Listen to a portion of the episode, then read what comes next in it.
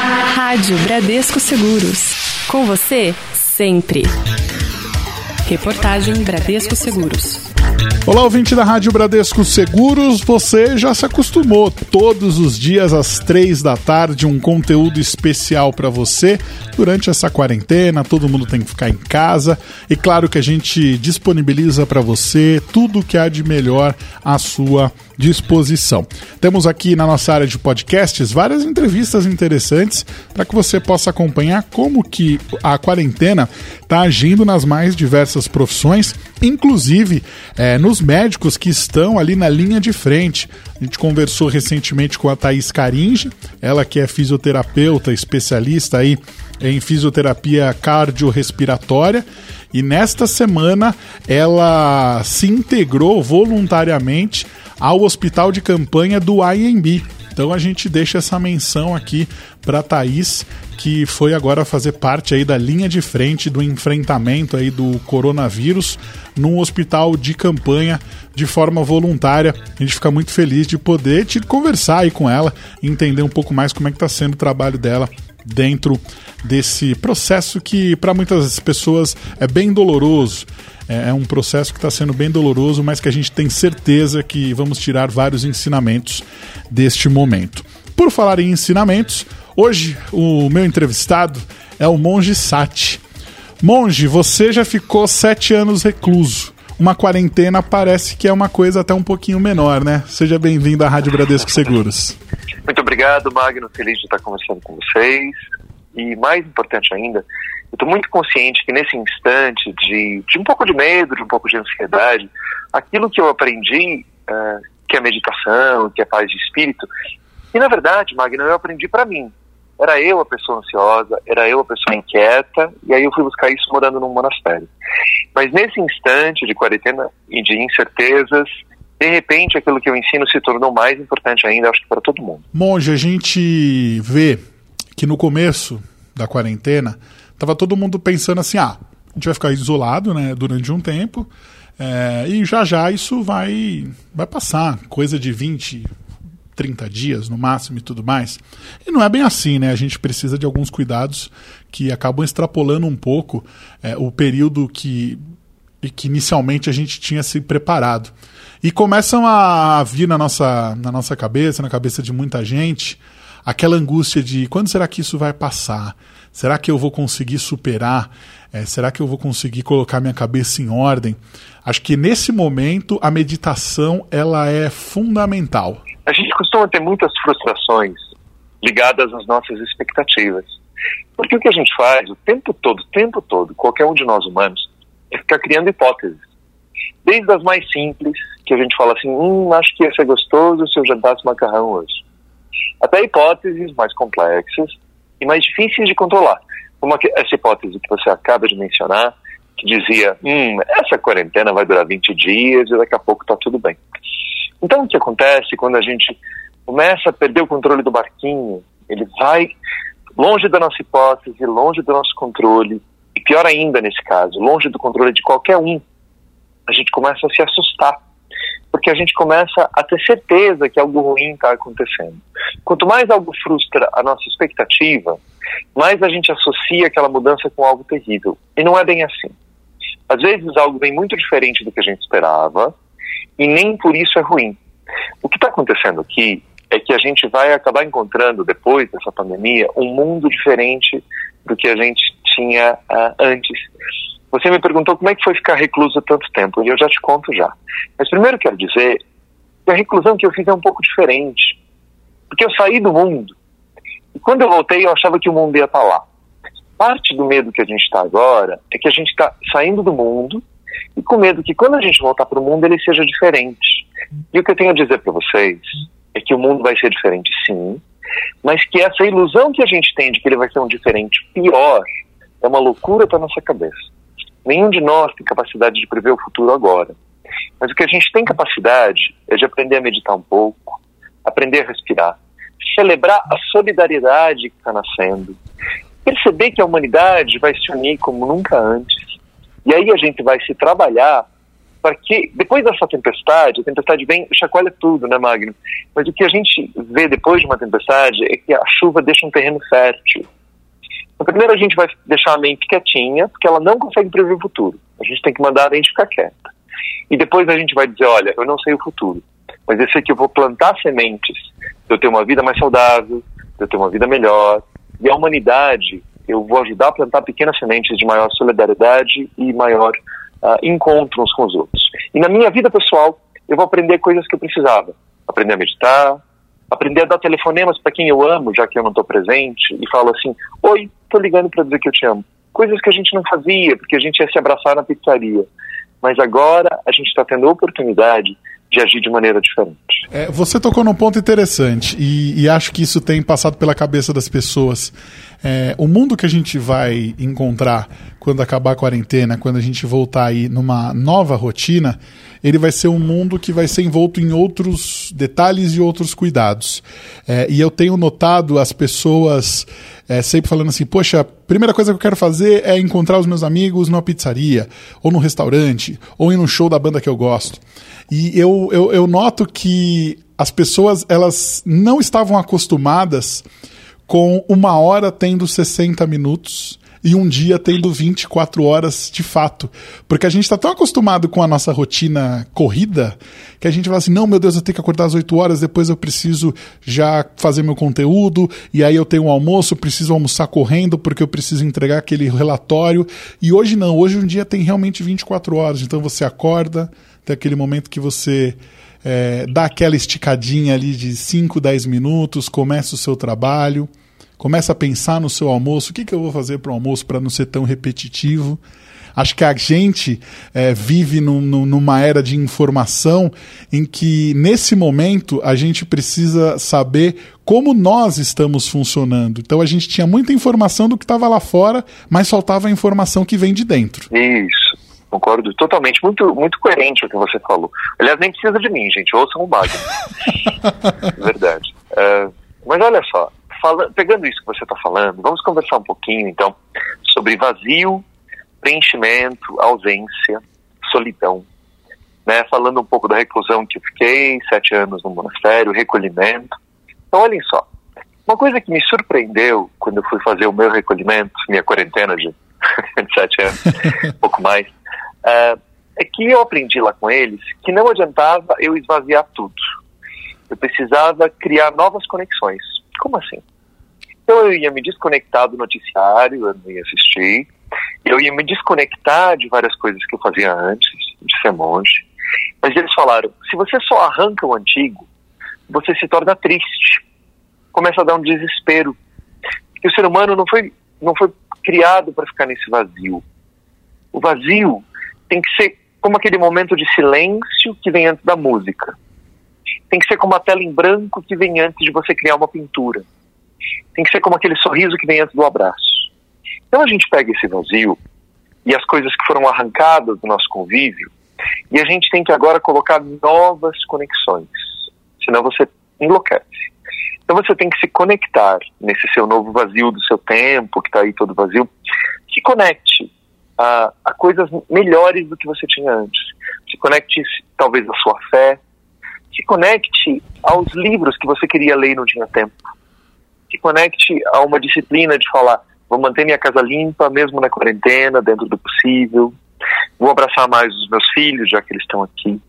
Então, as conexões antigas foram rompidas, mas você precisa criar e estabelecer novas rotinas, novas conexões com ideias, filosofias, amores, uh, princípios, e talvez uma conexão com a ideia de você melhorar você mesmo. Então, então, você se conectar com a ideia de um corpo melhor, fazer um pouco de exercício.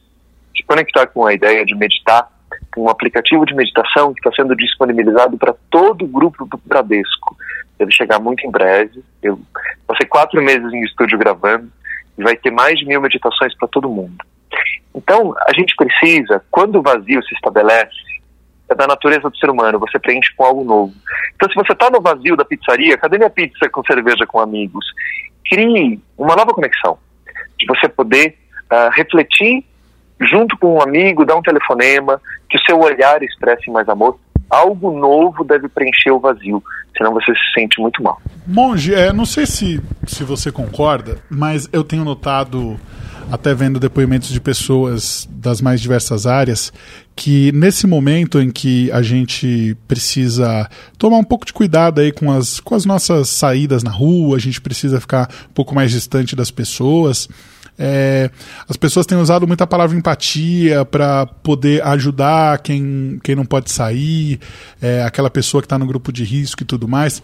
Só que eu tenho notado também, e, a, e não sei se as, se as pessoas também que estão nos ouvindo têm notado, que quando a gente fala, falava um tempo atrás, vamos vou cuidar de mim, soava até como uma forma meio egoísta de você se distanciar um pouco do mundo. E acho que é essa essa forma de você ter que estar distante das pessoas de uma, de uma maneira obrigatória, vamos dizer assim, acabou mostrando que não é uma, um, um egoísmo. É realmente você melhorar a sua qualidade de vida, porque é muito fácil a gente dizer que as pessoas precisam do autoconhecimento quando elas não tinham tempo para se conhecer, para saber os seus limites. Você acha que uhum. é, essa parte de autoconhecimento de fato está acontecendo com muita gente que achava que isso era bobagem? Eu acho que a vida tem um jeito muito lindo de ensinar a gente, às vezes por bem, às vezes pela dor, né? Mas ouça só, você é o presente que você dá para o mundo. Então, a sala que você entra, você pode escolher se você traz um bolo, se você traz uh, um, um apito, se você traz algum objeto mas você inevitavelmente vai levar você mesmo. E você é o presente que você dá para o mundo. Então, pode ser um presente de baixa qualidade, mais estragado, mais polido, mais pesado. Ou você pode ser alguém que, por onde você passa, você está melhorando a qualidade dessa humanidade que nós todos compartilhamos. Você é o presente que você dá para o mundo. Então, é uma ideia muito louca e muito distorcida a gente achar que parar para se melhorar é egoísmo. Na verdade, como você é o presente que você dá para o mundo, se você para para se trabalhar, para para se ouvir, ou inclusive para para ficar mais saudável, não de maneira fanática, mas fazendo um pouco de exercício, se alimentando melhor. Quando você caminha pelos lugares que você caminha, você vai levar um sorriso maior, uma mente mais ponderada, você vai ter mais saúde, dar menos trabalho para os outros, talvez para os seus filhos, para os seus amigos. Então, você é alguém que se expressa no mundo. E se todos nós buscássemos a nossa melhor versão, o mundo seria um lugar melhor. Então a gente costuma achar que é egoísmo, mas não é egoísmo assim como parar para afiar uma faca numa perda de tempo. Quando o cozinheiro afia a faca dele, ele sabe que ele vai ser muito mais eficiente depois. Quando a gente para e se constrói, se esculpe, cuida de si, de uma maneira não fanática, mas de uma maneira harmônica, o que a gente vai ter para oferecer para todo mundo, pessoa que quando você vai comprar pão, você dá um sorriso. No seu trabalho, onde você será mais eficaz e mais eficiente. E na sua família, onde você será mais amoroso. Cuidar de si é melhorar a qualidade do presente que você inevitavelmente dá para o mundo. Monge, eu, eu, eu tenho visto também, e aí você que está curtindo aqui a programação da, da Rádio Bradesco Seguros, também deve ter notado é, na, sua, na sua comunidade, no seu bairro, na sua cidade, as pessoas, é, até um tempo atrás, viam os prestadores de serviço de uma forma. Ah, aquele cara que está trabalhando ali no supermercado, aquela pessoa está trabalhando ali na padaria fazendo pão e tudo mais. E hoje, é, essa pessoa que está ali no supermercado, que está ali na padaria, que está em diversas outras, é, diversas outras áreas que são essenciais para a nossa sobrevivência, elas ganharam uma importância gigante. Afinal, elas continuam trabalhando para que a gente possa ficar em casa. É, acho que um dos ganhos desse momento que a gente teve que parar tudo é a gente poder valorizar um pouco mais essas pessoas que às vezes não estão tendo um dia bom e que não têm o seu melhor sorriso na hora que você chega ali no comércio, aquelas pessoas que podem estar passando por uma situação difícil em casa e você ainda fala, poxa, mas caramba, fui mal atendido por aquela pessoa e não poder entender um pouco sobre como como está sendo a vida daquela pessoa. Acho que agora a gente está tendo uma noção um pouco mais exata de como a gente precisa do outro, né, Monge? É, é bonito isso que está sendo despertado. Então, como você falou no início do programa, tem muita dor, sim. E a gente não desconsidera, né? Que a gente está falando, gente, olha que linda a pandemia. mas há coisas benéficas que a gente está despertando, e uma delas é essa noção do quanto a gente é ajudado. Se você não percebe o quanto você é ajudado, você não consegue ter gratidão. Se um porteiro abre uma porta para você, se um ascensorista te leva para cima no elevador, e você acha que aquela pessoa não fez mais que obrigação, você não consegue sentir gratidão. Gratidão não é dizer obrigado. Falar, puxa, que bom que essa pessoa está participando e tornando meu dia melhor. E aquilo naturalmente te relaxa, te abre o coração, te impacta, mesmo que seja o trabalho do outro. Você consegue se sentir grato. O, o, o nosso sistema tem uma certa distorção que a gente costuma coligar uh, virtude com valor de salário, valor de pagamento. Então a gente acha que um presidente de uma empresa ganha muito e ele deve ser alguém assim muito necessário e muito bom. Mas não é bem assim. Isso é uma parte. Ele é muito eficiente para liderar a empresa. Mas isso não quer dizer que ele seja tão essencial quanto outras pessoas.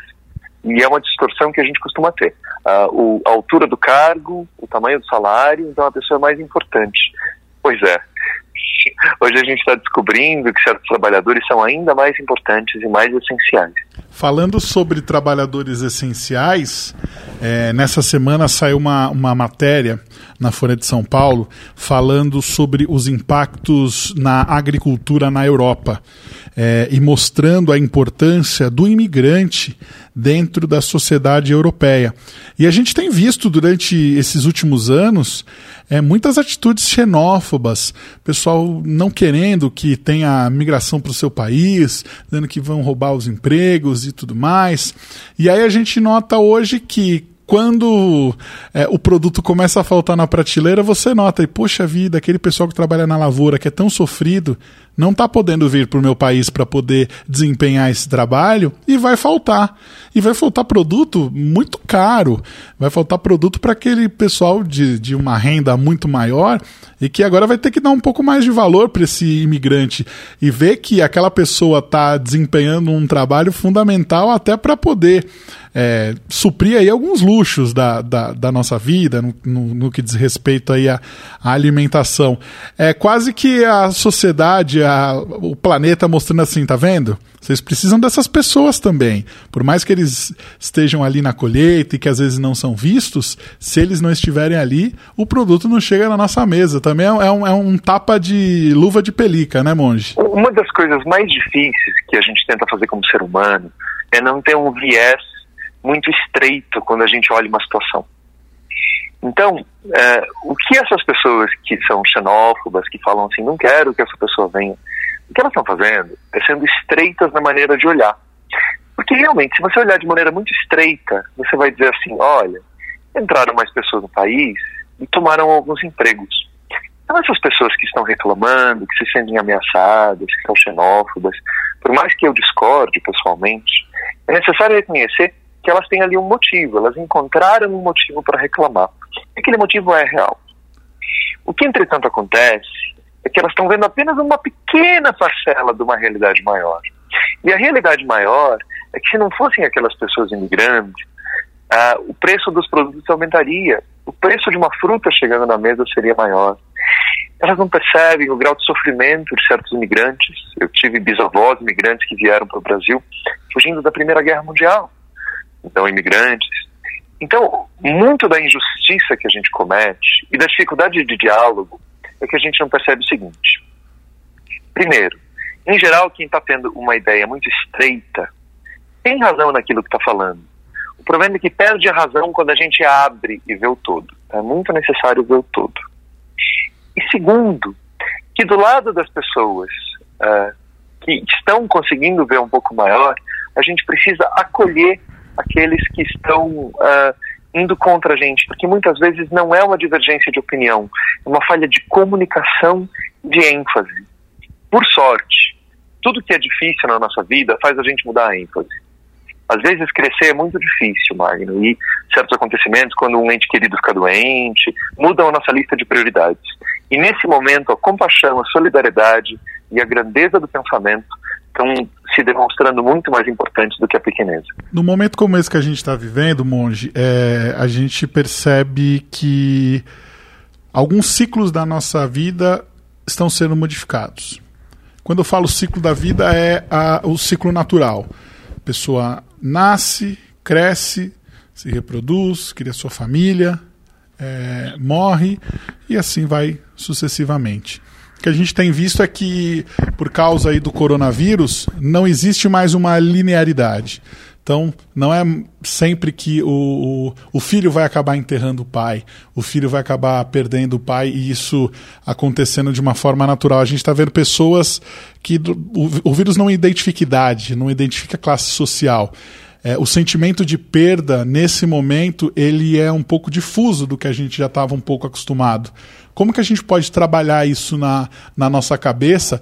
Não é, já sofrendo de véspera, mas sabendo que é uma situação mais de, é, é, é, a situação mais delicada que a gente já passou. Realmente, a situação mais delicada que a gente já passou é equivalente a uma guerra mundial.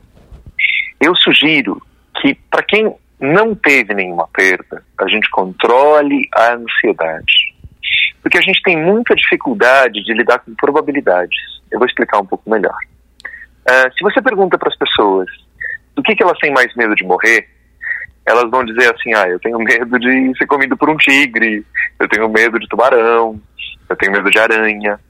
Mas, na verdade, erro médico mata muito mais do que isso. Uhum. Uh, obesidade mata mais que isso. E as pessoas não têm medo de bacon. então, o ser humano é um pouquinho, um pouquinho atrapalhado ao entender probabilidade. A chance da gente, por enquanto, falecer ou ter um ente querido que faleça de coronavírus é baixa. O que a gente está fazendo, que é importantíssimo, é manter essa chance baixa através da quarentena.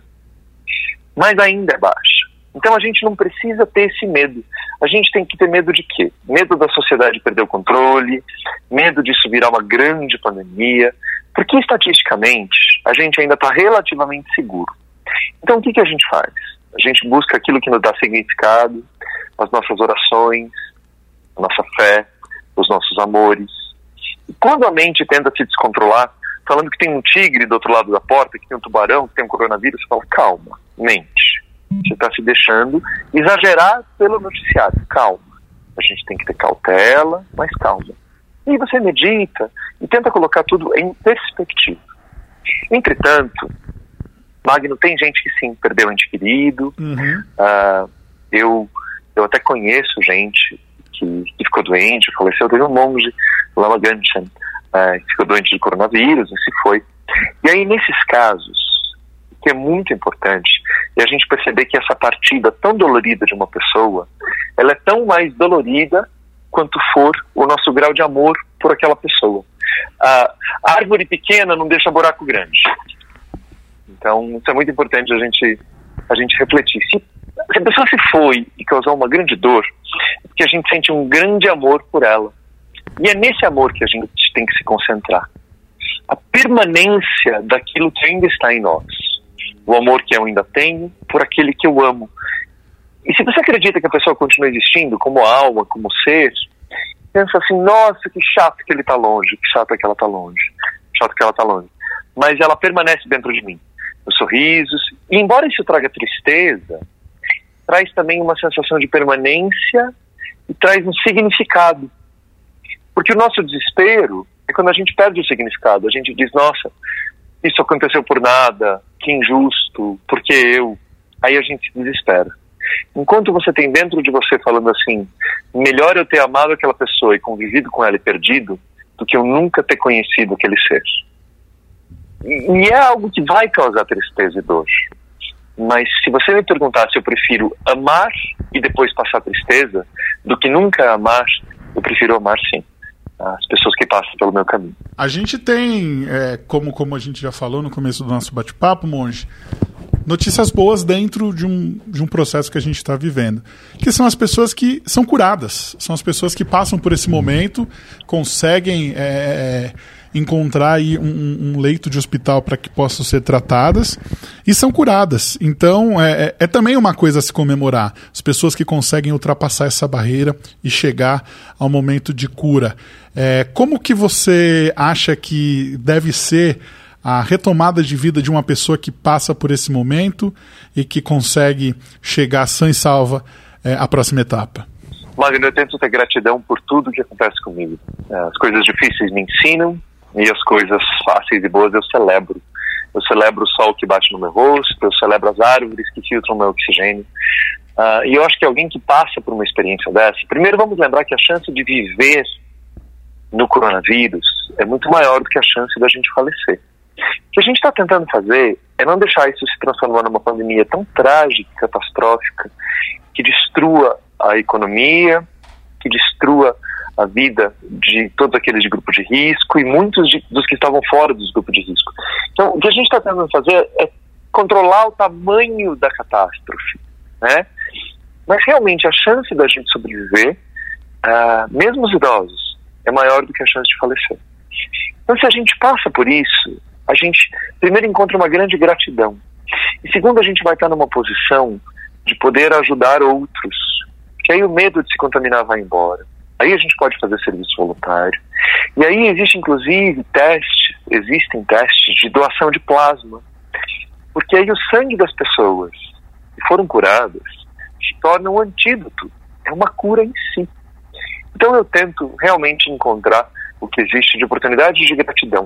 Uh, e a gente vai tentar evitar muito que essa doença se espalhe como fogo, a gente vai tentar evitar que ela destrua a nossa economia, tudo com muita ponderação e seguindo a ciência. A ciência é, é com quem a gente tem que se aconselhar nesse momento. Mas uma vez a gente atravessando, não é só ciência, não é só medicina, tem o um elemento humano. E aí a gente vai ter que sair dessa com mais amor no coração, com mais gratidão, tendo passado pela doença ou não tendo passado, a vida de todo mundo vai mudar. E cabe a nós nos transformarmos para que a gente possa ser semente de uma vida nova e de um mundo melhor. Monge, para a gente chegar aqui no final, duas duas passagens. Primeiro, eu queria que você falasse aqui para o nosso ouvinte, aquele que nunca pensou em meditação, falou assim: Meu, não vou conseguir meditar, nunca consigo meditar. O que, que a pessoa precisa fazer para inserir a meditação aí no seu dia a dia? A gente sabe que não vai ser de uma hora para outra, mas como é que pode ser o primeiro passo é, em direção à meditação? Acho que a primeira coisa a se entender é que para meditar você precisa de um equipamento, que é o seu cérebro e o seu pulmão. Se você tem cérebro e pulmão, você já tem o equipamento completo. É muito fácil, muito portátil, inclusive. Eu sempre levo nas viagens comigo. É, se você tem um cérebro, você consegue meditar.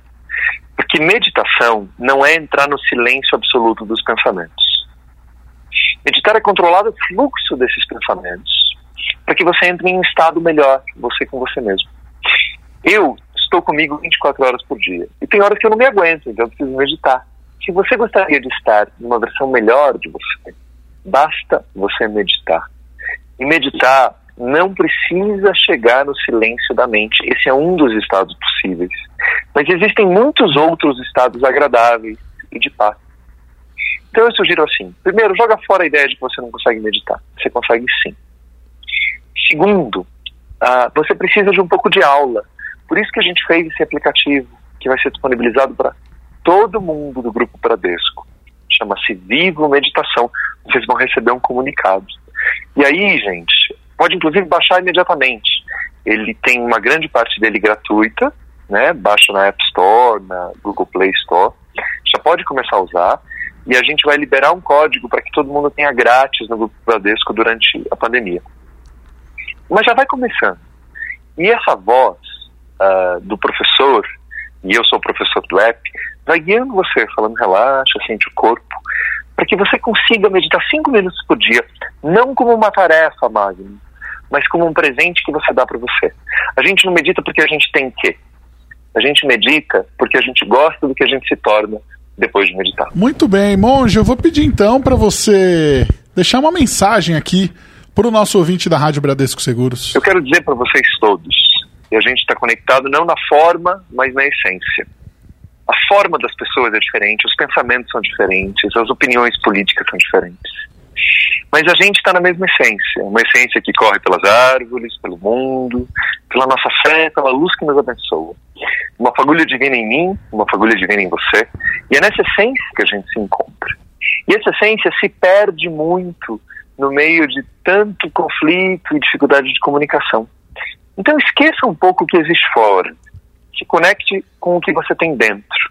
E é a partir daquilo mais puro, da versão melhor da gente, que a gente vai construir um mundo melhor. Depois da tempestade, a terra se torna fértil e vai ser a hora da gente fazer um mundo diferente. Muito bem, ouvimos o Monge Sati aqui na programação da Rádio Bradesco Seguros. Monge, muito obrigado pela sua pelo, pelo, pelo, por compartilhar o seu conhecimento com a gente, por dispor aí de um tempinho para nos atender e por nos ajudar aí a ter 30 minutos extremamente agradáveis na sua companhia. Agradeço muito, Magno, você e a todos que me deram atenção. A atenção é uma coisa tão valiosa. Isso entre você, tudo que eu falei, adiantou muito para mim, que sirva para você também. Esse conteúdo, assim como todos os que a gente tem produzido durante a quarentena, fica disponível também na nossa área de podcasts aqui no site da rádio. Então, não perca tempo, acompanhe todos os conteúdos e compartilhe com quem você quiser. Voltamos a qualquer momento com mais informações para você. Magno Nunes, para a Rádio Bradesco Seguros. Com você, sempre. Rádio Bradesco Seguros. Bradesco Seguros. Com você sempre.